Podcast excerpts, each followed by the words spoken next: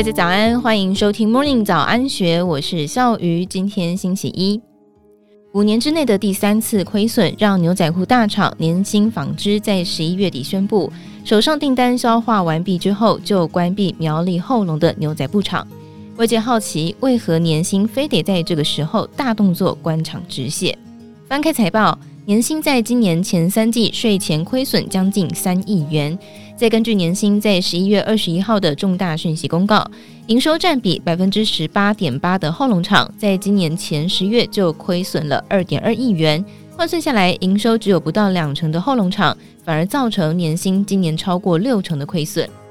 不止如此，年薪在今年前3季每股已经亏了 1.23 元。今年的获利表现可能只比新冠疫情爆发的2020年每股税后纯益 EPS 负 2.14 元稍微好一点，可以说这个老字号的纺织股再次落难。进一步拆解损益表，就能发现年薪过去大约都能够保持在1%左右的毛利率，到了今年则出现断崖式的下滑。年薪今年前3季毛利率只有负 1.2%， 也代表年薪今年是卖一件就现赔一件。这个数字有多惨烈呢？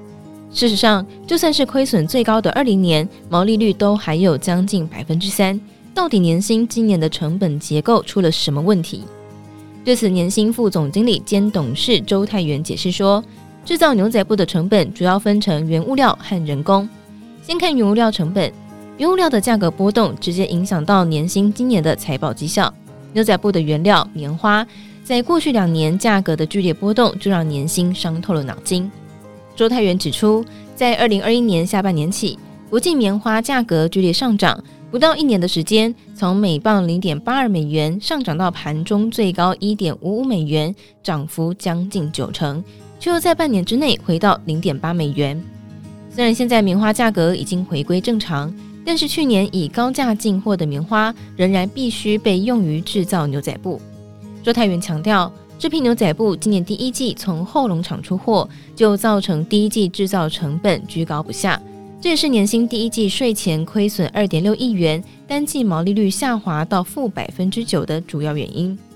年薪总经理蔡树轩在重讯记者会指出，年薪后龙牛仔布厂平均牛仔布料每个月产能是140万码，今年前10月每月平均产量只有107万码，等于是空置超过20%的产能。可见生产牛仔布的后龙厂其亏损确实是年薪今年大逆风的主因。再看人工成本，订单的不稳定连带造成年薪招工不易，继棉花价格波动剧烈之后，营运又再次的受到冲击。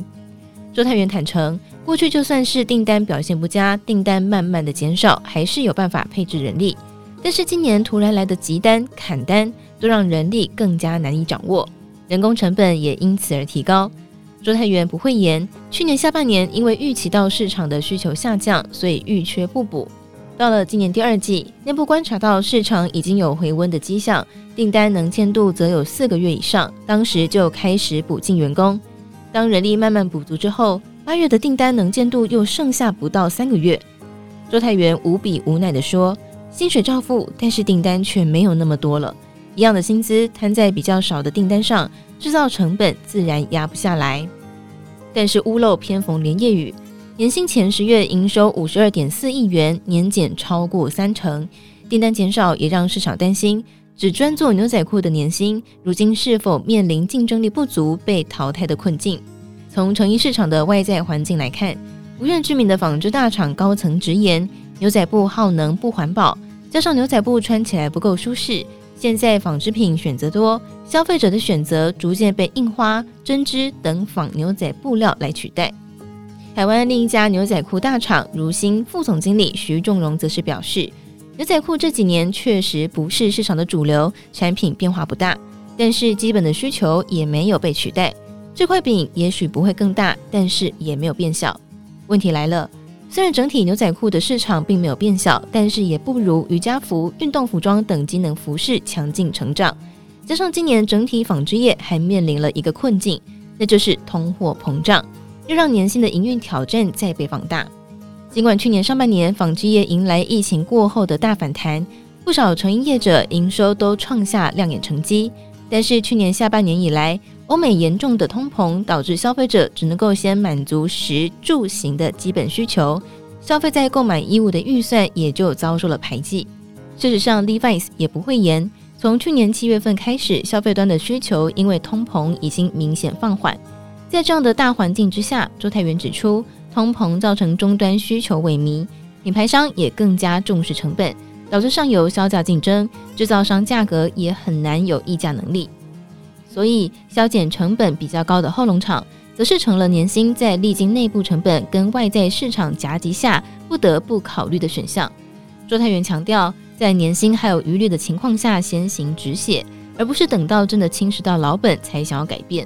一位纺织厂的高层就直言，纺织成衣产业近年在趋势品项上有所变化，牛仔裤的市场较没有成长动能，加上染整方面大缺工，不只缺基层，技术型工人更加缺乏。其他大厂能够生存，是因为把制造转移到东南亚、中国、非洲等劳力便宜的市场，而且将自动化推到全球。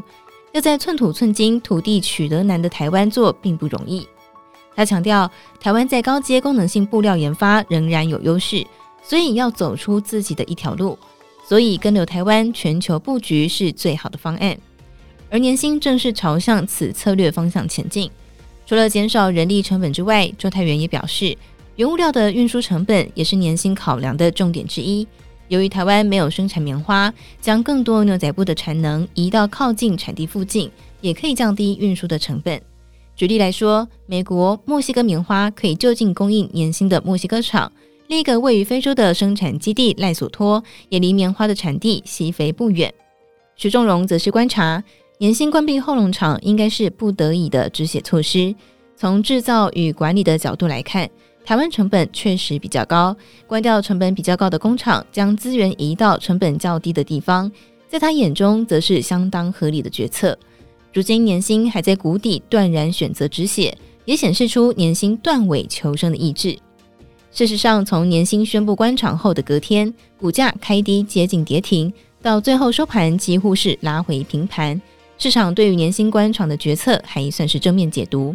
徐仲荣透露，从客户端传来的讯息，牛仔裤市场有机会慢慢往上走，未来年薪能否因为关厂快速止血而减少亏损，甚至转亏为盈，再重回纺织优等生，肯定是将近2万名小股东关心的话题。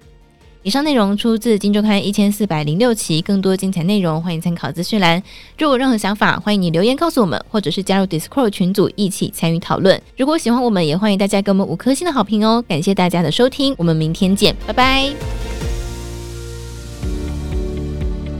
听完 Podcast 节目，有好多话想分享，想要提问却无处可去吗？别烦恼了，现在只要点击资讯栏下方的 Discord 社群平台连结，输入昵称就可以立刻问问题，与主持人互动哦。让我们一起在学习的路上不孤单，等你来加入。